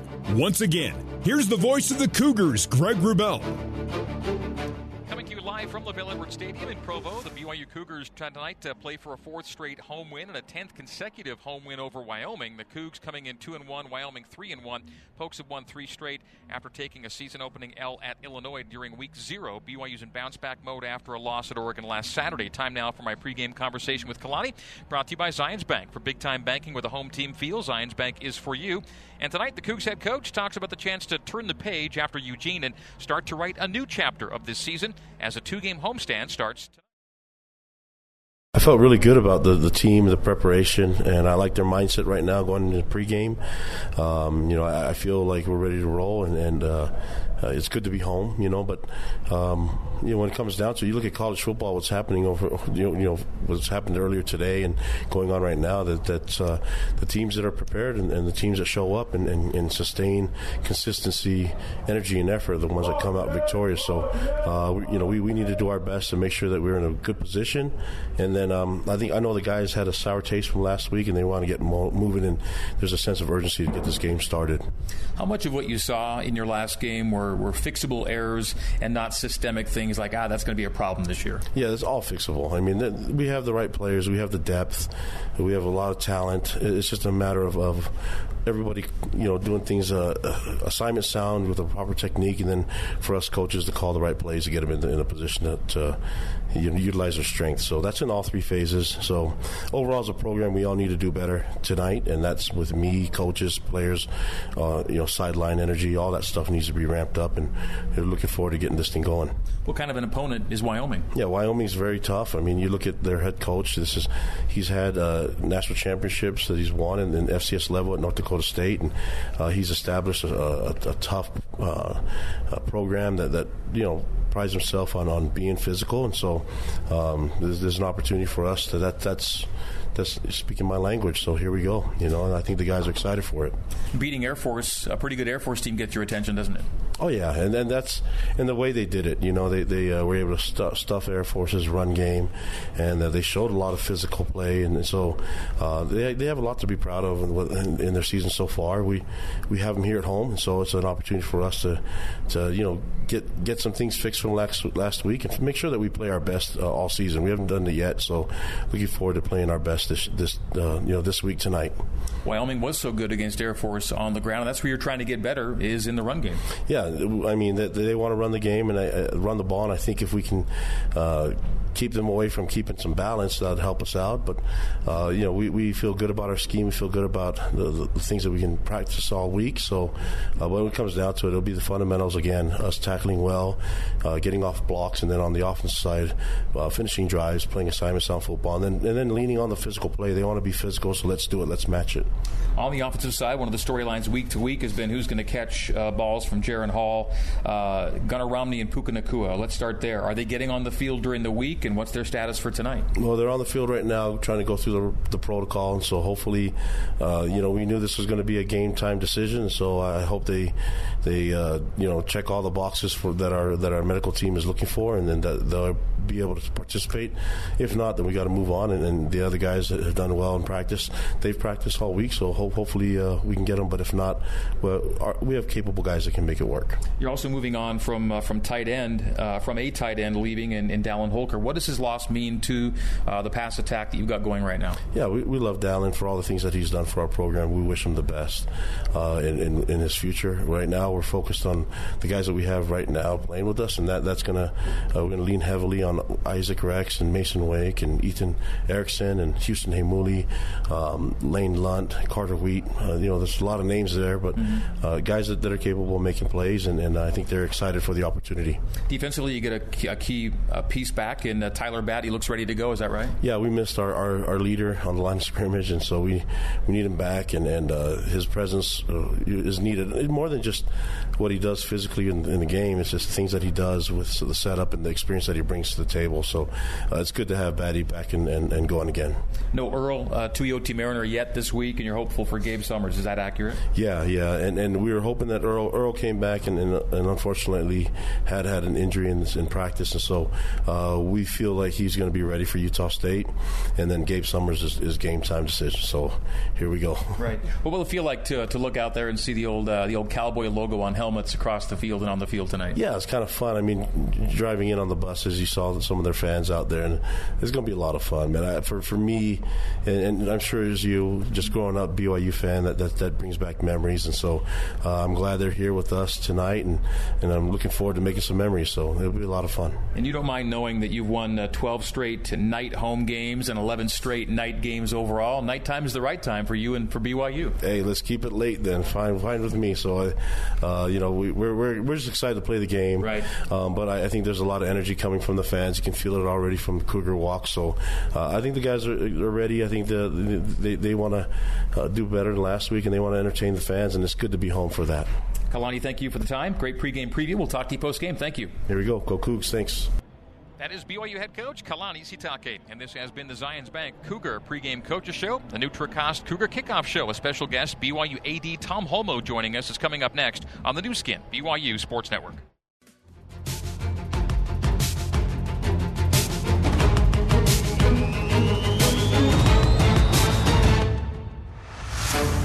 The Cougar pregame coaches show continues. Once again, here's the voice of the Cougars, Greg Wrubell. Once again, good evening, Cougar Nation. Welcome back inside LaVell Edwards Stadium for another late Saturday night kickoff. The BYU Cougars and Wyoming Cowboys for the 79th time all time. First time since BYU left the Mountain West Conference in 2011. It's been uh, 12 years since Wyoming last played here, and six seasons since these teams' last meeting in the 2016 Poinsettia Bowl, a game won by BYU in rainy San Diego over the Josh Allen led Cowboys. This is the NutriCost Cougar Kickoff Show presented by NutriCost the official supplement provider of BYU Athletics. Greg Wrubell, Riley Nelson with you in the broadcast booth. Former BYU wide receiver Mitchell Juergens joining us from field level and in the Zions Bank end zone for big time banking with a home team feel. Zions Bank is for you. Our Cougar Canyon and scoreboard host is Jason Shepard. Our booth engineers, Michael Wimmer and Clark Jackman. Studio and Cougar Canyon engineer, Barry Squires. Spotter, McKay Perry. Coordinating producer, Terry South. Statistician, Ralph Sokolowski. Control board operators, Corbin Radford, Adam Woodall. Broadcast interns, Jared Call here at the stadium, and Colton Potter at BYU Radio. Great to have you with us on the Nu Skin, BYU Sports Network, our satellite flagship, BYU Radio, Sirius XM 143. Our Salt Lake City over the air flagship is KSL News Radio, 102.7 FM and 1160 AM. Well, the last time that Wyoming won a football game in Provo, Tom Holmoe was in his fifth season as a player with the San Francisco 49ers. It was 1987, and the Niners were on their way to an NFC West Division title. Wyoming was on its way to an outright WAC championship, and BYU was headed for a 9 and 4 season and a bowl bid. 35 years later, Tom Holmoe is in his 17th season as BYU's AD, a tenure that has taken BYU from the Mountain West to the WCC and football independence, and now to the Big 12 as we welcome Tom Holmoe to the broadcast booth for a few minutes in the build up to BYU and Wyoming. Tom, always good to have you up here. It's great to be here. Game night. Can't wait to get going. So, a renewed rivalry with Wyoming. And BYU's played a lot of Mountain West teams during independence. Wyoming, of course, you had them in a bowl game, but on a regular season schedule, it's been a while. Yeah, there was a few schools that didn't quite want to play us when we went independent, when we broke away from the Mountain West Conference. But Tom Burman, their athletic director, and I are friends, and he was there when we left. And we were just grateful to Tom and the rest of Wyoming, Coach Bohl, that we were able to get this game on the schedule. It's a home and home, so we're going back to Wyoming soon. In 2024, right? Yes. And so, as you go to an abbreviated uh, non-conference schedule, just three games a year, you're going to keep this one on the schedule. yes, we are. It's a it's a good game. I, I like the interstate, uh, inter-region rivalry, old uh, conference foes, and it's just a game that I think we should be playing. And Wyoming Week this year has added significance because of the commemoration of the Black 14. And I'm sure a lot of fans have become familiar with the story. And you'll be leaving our booth here in a few moments to head down on the field level to be part of the Y lighting ceremony that will include two members of the Black 14, and Mel Hamilton and John Griffin. They've been on campus most of the week. The documentary about their story premiered on campus, and it's been a special week for them and both schools. It's quite the story. Uh, I think a lot of people know the beginning of the story that goes back to 69, where there's a lot of pain and anguish and, and suffering but I think a lot of people don't realize this part of it where we are right now, where Elder Giff Nielsen of the 70 for the Church of Jesus Christ of Latter-day Saints got together with Mel and they said, "How do we heal? Let's make this happen." And uh, Mel said, "Let's bring some food." to the communities of the Black 14 members. And so, with uh, humanitarian aid from the church, it's been a beautiful um, combination of love and looking forward and rehabilitating tough times. And now we got a lot of love going, and it's so great to have them, Mel and John, here tonight, representing all the Black 14 and working together here against BYU versus Wyoming. Unbelievable story. Yeah, Tom. So a lot of times I wish that uh, people had the opportunity that you and I had to be part of locker rooms where, I mean, they were there was that cohesiveness and none of the stuff that plays itself out in general society is is there. So I appreciate the work that you've done and of course uh, all, the leadership that's gone into this. One thing before we get off Wyoming into maybe some future plans uh, where you're taking the program is uh, what was your record?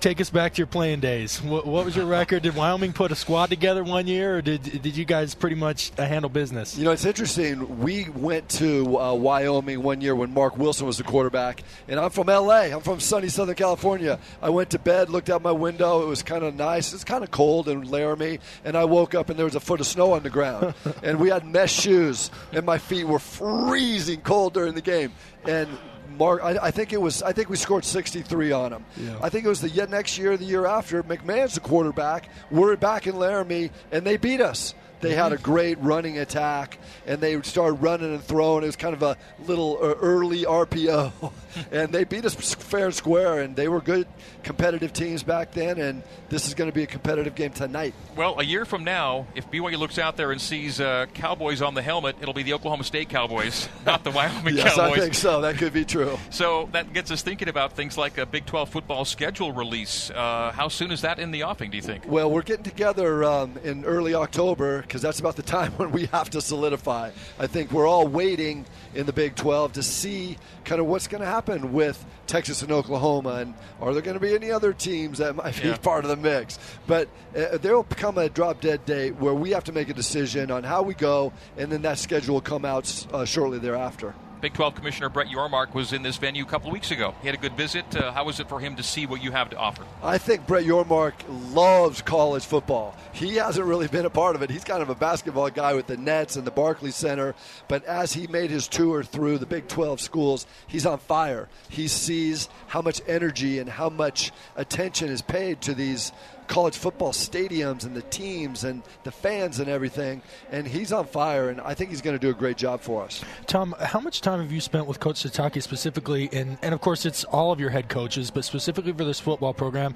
Uh, Dallin Holker, of course, announced their transfer, which it got a lot of news because it's been such a rare occurrence. It's quite common across the other landscape, but what Kalani has built uh, in in conjunction with the leadership, you and, and the leadership in the athletic department, has made it that you know transfers we hardly ever hear about them. Do you see that as something that's going to be a growing challenge as BYU recruits better players and has more depth and position rooms get more crowded, or do you think the momentum you've already built around Kalani Sitake and just who he is as a person in this program will keep BYU as one of those teams uh, that's really low on the number of transfers? You know, that's a really good question because I feel that's not really a challenge to Kalani. I think it's an opportunity. And as we go forward, everybody just has to realize the transfer portal is part of college football these days. So we're going to get a strong number of people that are going to be wanting to come to BYU. And Cougar fans, listen, there's going to be a few people from BYU that are going to leave for greener pastures or a better opportunity. And I'm actually a believer that that's the way it should be. You know, and I think that all of our coaches are going to have to do everything they can to try to make it work. But there's 11 guys on the field at one time. And you know, Riley, when I say 11 at one time, there's not a lot outside of the 11 that are going to get into the game on the offensive or defensive side of the ball. So this is a time right now we're going to see a little bit of movement, and every coach and every team and every sport is just going to have to do their best to keep that culture strong. Have to let you get down to get down to the uh, Wylighter ceremony. So the final thing for you, Tom, is BYU in 2022. What do you see for this Kalani Sitake led football program? Well, hey, this is a transition year because we're looking ahead to the Big 12. But I've told every one of our coaches, and especially um, football, this is a year that we got to keep our focus on the now. Every single game counts because we don't want to go limping in to the to the Big 12. We want to be able to make every game count, and I think Kalani's got his uh, thumb on the pulse of these players. We slipped a little bit last week, but this is a night where we're going to get it back. Tom, thanks for your time. Have a great night. Go Cougs. Thanks, guys. All right, that is Tom Holmoe. We'll have more of the NutriCost Cougar Kickoff Show straight ahead. But before the break, we remind you to go to BigOTires.com and make an appointment at one of 50 locally owned and operated Utah locations. Big O Tires, the team you trust. The NutriCost Cougar Kickoff Show continues after this, live from LaVell Edwards Stadium on the Nu Skin, BYU Sports Network.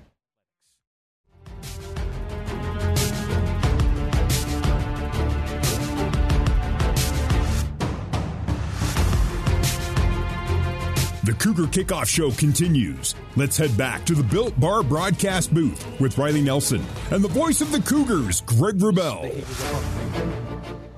All right, so welcome back to the NutriCost Cougar Kickoff Show. Greg Wrubell and Riley Nelson with you. It is BYU and Wyoming tonight. Kalani Sitake called the last week's 41-20 loss at Oregon a missed opportunity.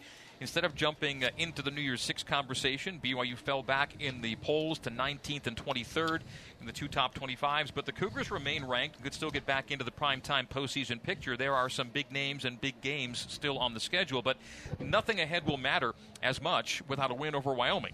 Uh, Riley, we'll learn a great deal more about this BYU team even tonight. Yes, the Cougs are three touchdown favorites, but they've had to shake off a loss while Wyoming is as confident a team as can be coming off a big win over a really good Air Force team. And it was a loss where, like, the way that they lost left a bad taste in the team's mouth. It's reminiscent for me of the bowl game. Granted, you had an entire offseason between the bowl game and their performance against USF, but that's something, that's a pattern that I hope manifests itself tonight. They had a very disappointing loss. They lost in a manner in which, uh, you know, everybody was really hanging their heads after that game.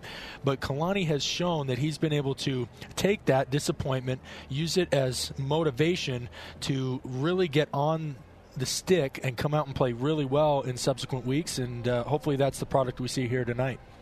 Well, for the last three weeks, uh, the pregame storyline for BYU centered on missing players, specifically Puka Nacua and Gunner Romney.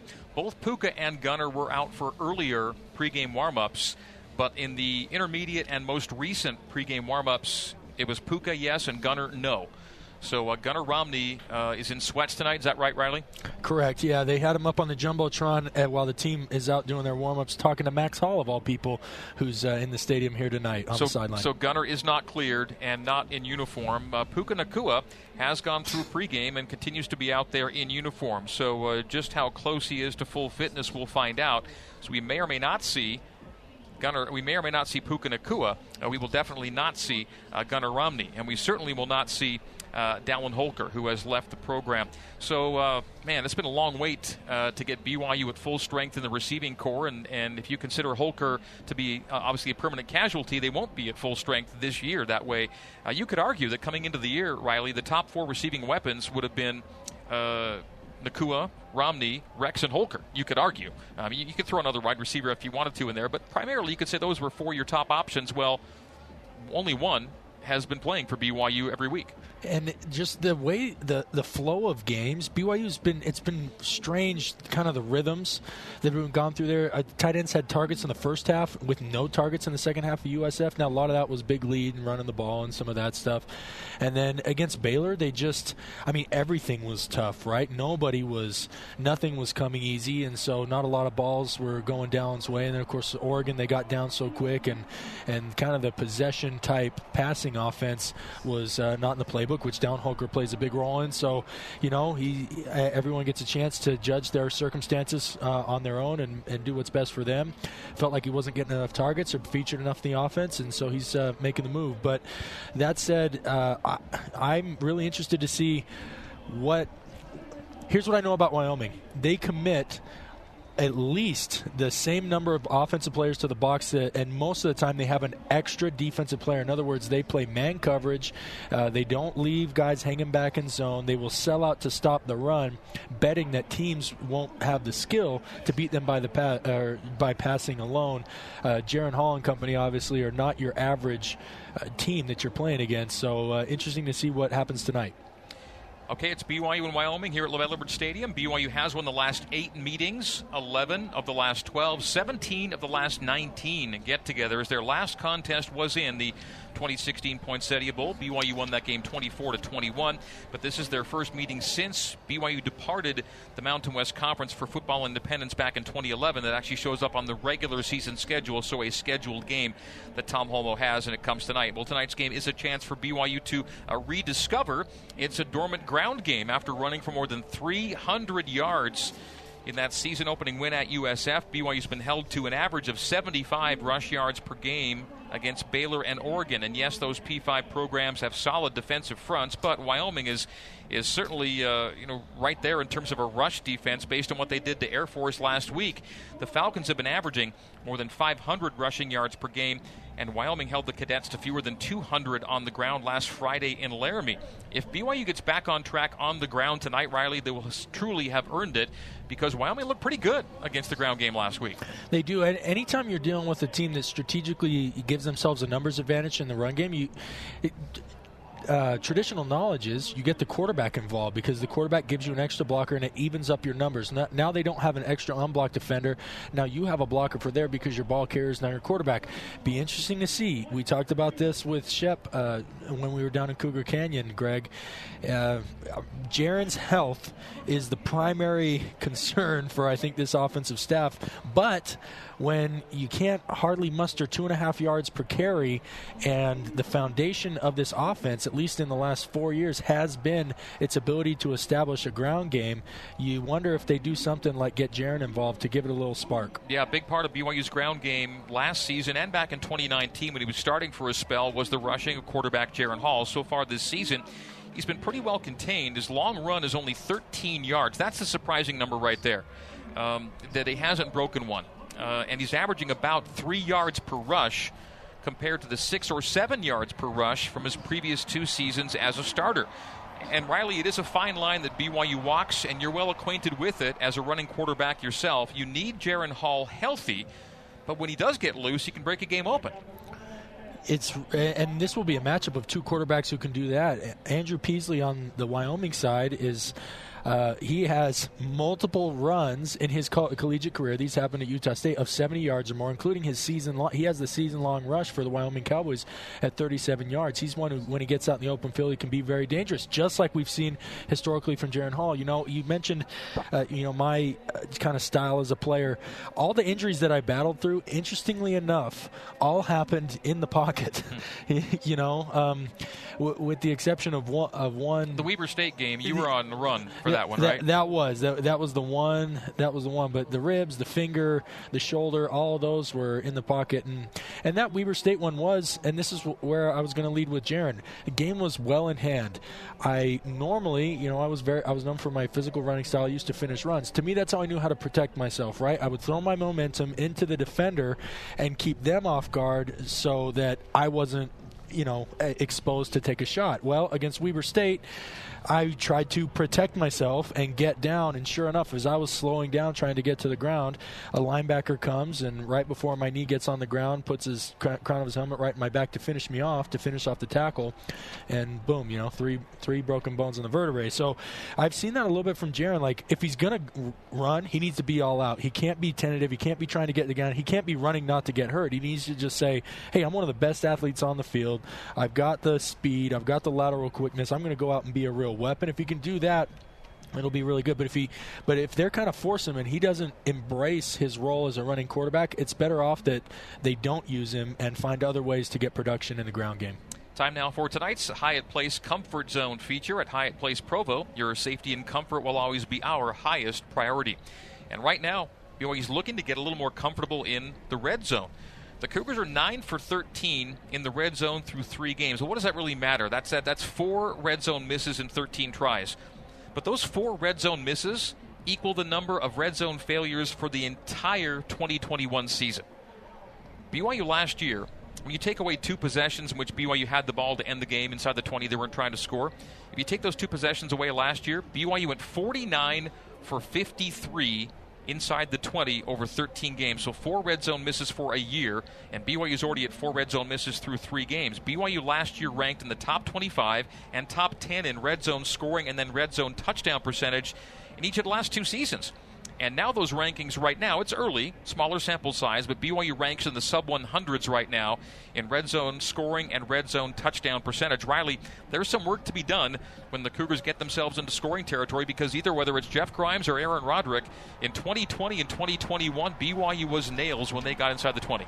Greg, all I heard you say, if uh, if I was following, is that BYU's about to go on a 40 for 40 run. Sounds in the red like zone. it, right? Yeah, to, to match, match their last production year. for last yeah. year. No, I, it's been. Uh, it's been really interesting. Missed field goals have been uh, part of that contribution, yep. and um, yeah, it just seems that this team, and again, when you get down into the red zone and you can't, they have not been able to prove that they can run the ball in tough spots, right? The lineup, the defense knows you're running. Everybody in the stadium knows that you're running because it's second and eight uh, from the 18, but you can still run and go get six and set yourself up for a third and short where the entire playbook opens itself up to you, right? They've been unable to deliver in those situations. We'll see if they can't find some footing and some rhythm and get some of that mojo back here tonight. We're back with more of the Nutricost Cougar Kickoff Show live from LaVell Edwards Stadium right after this on the Nu Skin, BYU Sports Network.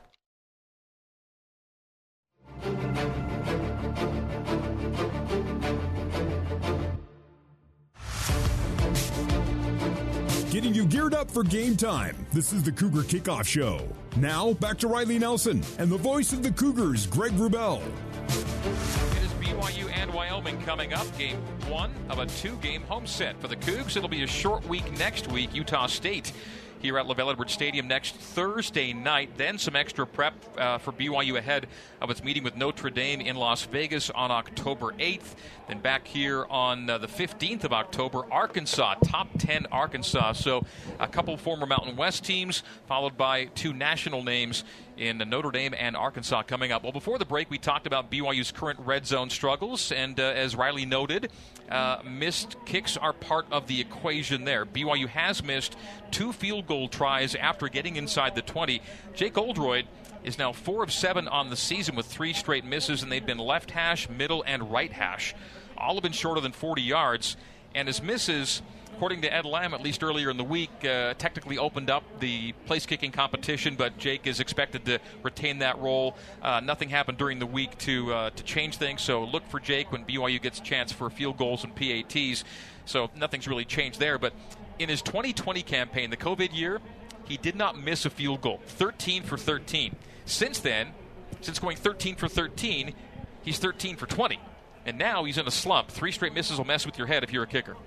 And that's what I think it is, Greg. You wonder because he's had some injury struggles uh, lower back injuries and some other things, but he's still doing kickoffs and he's still routinely putting the ball through the back of the end zone, which lets you know that he's still ha- all the power, all the physical tools are still there. Something's just happening, and it's not going to be the first time we've seen this with a kicker. You see it with a lot of the fine skill sports, you know, whether it's golf or maybe tennis, where they just can't, they're just not making the same contact. They're out of rhythm, and then they start worrying about it, and then you know their their mind gets uh, gets running away from them. Uh, so hopefully he's been doing some work not just on the field, but you know on his mind, and that's not a bad thing, right? Every player should be tuning up their mind and their psychological approach just the same way they tune up their body and their mechanics and their technique. So hopefully he's been doing that uh, that f- from his foot to his head. He's been working on it all and can get some of his rhythm back. On the bright side, uh, Jake Oldroyd has made 51 consecutive PATs and he already owns the school record for consecutive PATs. He's fourth all time in BYU field goals made, sixth all time in field goal percentage. So Jake ranks very highly on some uh, career marks that he could uh, very come close to owning uh, with another season and a half and then some of work at BYU. Well, uh, Jake Oldroyd and punter Ryan Rehkow both were preseason honors candidates. And while Oldroyd is trying to find his range, Ryan Rehkow is looking to make more solid contact on eight punts. He's averaging under 40 yards per punt and the way we saw him kick the ball over the last two years, 39.9 yards per punt is kind of a surprising number. Understanding that some punts go shorter by design when you're punt and pin short field, his boomers should compensate for any of those kind of punt and pin efforts, and we've yet to see the trademark Rehkow Rockets on display. His long punt this year is only 48 yards, and he has a massive leg. Ryan is another one. I something's going on in that specialist room, right? Between the long snapper, the punter, and the field goal kicker. The, these guys, uh, you know, need to be able to find their rhythm. You did, t- you do talk about Ryan. I don't think, I cannot think, and I should have looked this up pregame. I cannot think of many punts for, that are coming deep from in his own territory, right? So a lot of his punts are happening around the middle of the field, and you know one goes into the touchback, it takes your net yards out. You've already addressed this, Greg, but yeah, if BYU, especially facing a staunch run defense like tonight, I, unless they can turn it into a track meet, they're going to field position will play a big element in this game, and you need Ryan Rehkow to be on his if you're going to have success. As we head to break, time now for tonight's Player to Watch, brought to you by VidAngel. Skip offensive content in movies and shows when you watch with VidAngel. Learn more at vidangel.com. And Riley, who's your player to watch in tonight's game against Wyoming? Puka Nacua. I mean, he started off the season with a bang, and then it seems like almost just as quick he was out with an ankle injury after being tackled on a fly sweep. So he was looks like he was good to go. Now, Kalani did say pregame he was a game time decision, but he made it through the entirety of warmups, and uh, hopefully he can add an explosive component to this BYU offense that has been somewhat bottled up the last two weeks. All right, coming up, we'll head down to field level. We hear from Mitchell Juergens as our pregame coverage continues. It is the Nutricost Cougar Kickoff Show as live from LaVell Edwards Stadium in Provo on the Nu Skin, BYU Sports Network.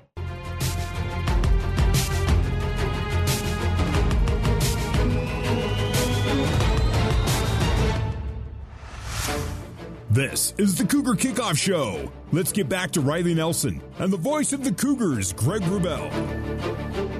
All right, to BYU and Wyoming straight ahead. BYU leads the all-time series with the Pokes, 45 to 20 with three ties uh, here in Provo. Uh, 45 to 30, I should say, with three ties uh, here in Provo. BYU 27, 13 and one. The last meeting here was a 25-20 BYU win back in 2010, as we noted earlier. Uh, that was a season in which Riley Nelson gets hurt early in the year, didn't get to play in that Wyoming game in 2010.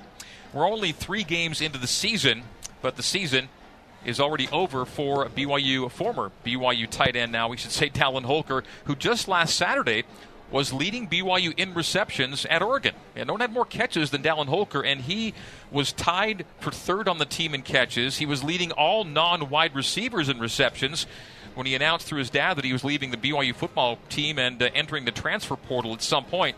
At the time of his departure, as I note, he was third in catches and had more grabs than BYU's number one tight end, Isaac Rex. So Riley, uh, clearly there was something more that he thought he could be seeing than he was. And then what do you see as the effect of Holker's departure on this team's offensive attack? I mean, lack of depth hurts, right? Um, I got to be honest though. Sometimes when you feel at a position group that you feel a pressure as a quarterback to really have to spread the ball around, it can be tough. So now that you got your guy in Isaac Rex and that is your dude, and of course Masen Wake is listed as a tight end, but a lot of his stuff comes more from that H back position and out of the backfield. He's not lining up in a flex position where you're going one on one, maybe throwing him fades or throwing him the ball over the middle. So, I mean, as far as quarterback tight end chemistry, it's just gotten less diluted. Um, yeah, I mean, you mentioned all the targets, you mentioned the catches, and all those things. There, these decisions are multifaceted, and nobody knows, right? Even uh, I, from everything I could see, it came as a shock to a lot of people in his own locker room. So who, no one knows what's going on inside the mind of any individual, or um, you know, the conversations that they're having with people in their inner circle. So wish Dallin the best, but I. Um, obviously it's the next man up, but I think between the chemistry that already exists between Jaren Hall and Isaac Rex, there should be more than enough production to go around. So, what about this BYU offensive attack? Um, do you think we'll we'll see maybe the biggest change in, or needs the most improvement from last week to this week? Is it as simple as saying run the football? Uh, it, kind of. I, I think what it is, honestly, and this sounds crazy because you don't have that much control, but um, again, I'm I'm going to refer back to Aaron Roderick's, um, you know, press briefing from Tuesday, I think it was, when he said, "Well, we got down three scores and we had to just pass the ball, right? We the running the football. Well, you know, you got down three scores. That also means that you had multiple cracks, multiple possessions in an offense to try and not, you know, to try and buffer the the scoring that Oregon was doing, and they were unable to do so. So I would say starting fast has been, and you've mentioned on air in previous games that BYU has been able to weather a slow start, but after what we saw last week and how it so drastically changed the game plan, I think starting fast will be a, a big part. And then, yeah, they got to find a way to help Chris Brooks. Look, he had 113 yards on 13 carries in uh, against USF, but Chris Brooks still has not. He was supposed to be 135 the, yards. Oh, 135. Thank yeah. you. Sorry, misspoke. Um, but he still has not been able to find his rhythm as a running back. It's definitely not in the manner that Allgeier did, and we're okay, getting so, to. So, sorry, finish your thought, and then well, I'll just we're getting into week, this is week four, so you either got to find it tonight or they got to find another way to produce from the backfield. I think he did a good job describing this last week. I think during Cougar Nation now. Describe the running styles of Tyler Allgeier and Chris Brooks and how they do differ in important ways with Jeff Grimes and um, through Tyler Allgeier through last season, the foundational run it was almost 80% of BYU's run. Well, sorry, it wasn't eight, almost. It was more than 80% of BYU's runs was a wide zone kind of off tackle concept where you turn obviously the all the O line and everybody's zone blocks either to the right or the left. You the start angular. Yeah, and the yeah, and the quarterback is angling out, and the and the running back takes the ball on an angular right. track headed towards the inside cheek of the tackle. And then when he sees his opportunity, whether it's to continue to stretch, whether to hit that B gap between the tackle and the guard, or cut it back across, uh, you know, he sticks that foot in the ground and goes. Chris Brooks has, does not have either does not have as good a feel or the lateral quickness to be able to do that. They've been running far more power runs at the A gaps, and teams have been ready for it um, by solidifying uh, the middle of the defense, and hence BYU's inability to you know pick up yards per carry. He's Riley Nelson. Let's pause now for the BYU marching band and our national anthem.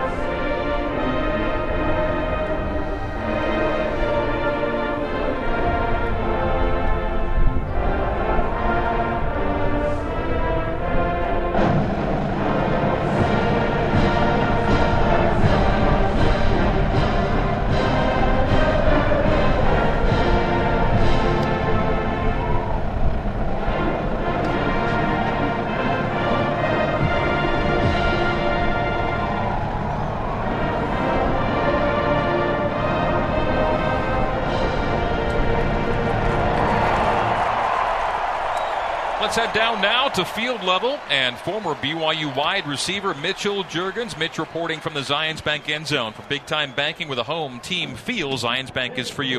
And Mitch, it's going to be great to see BYU get at least uh, one of its weapons back on the offensive end if indeed Puka Nacua plays. And the expectations are that Puka will. He went through warm ups, Gunner Romney did not. But you know, just just getting a familiar face back on the field, whether it's Puka, Puka or Gunner, or at some point Bolt is going to have to feel good for Jaren Hall and certainly Cougar Nation. Yeah, absolutely, Greg. You know, and I know the fans. I mean, they've been waiting for this moment to see, you know, Puka, especially tonight. Hopefully, he does come back.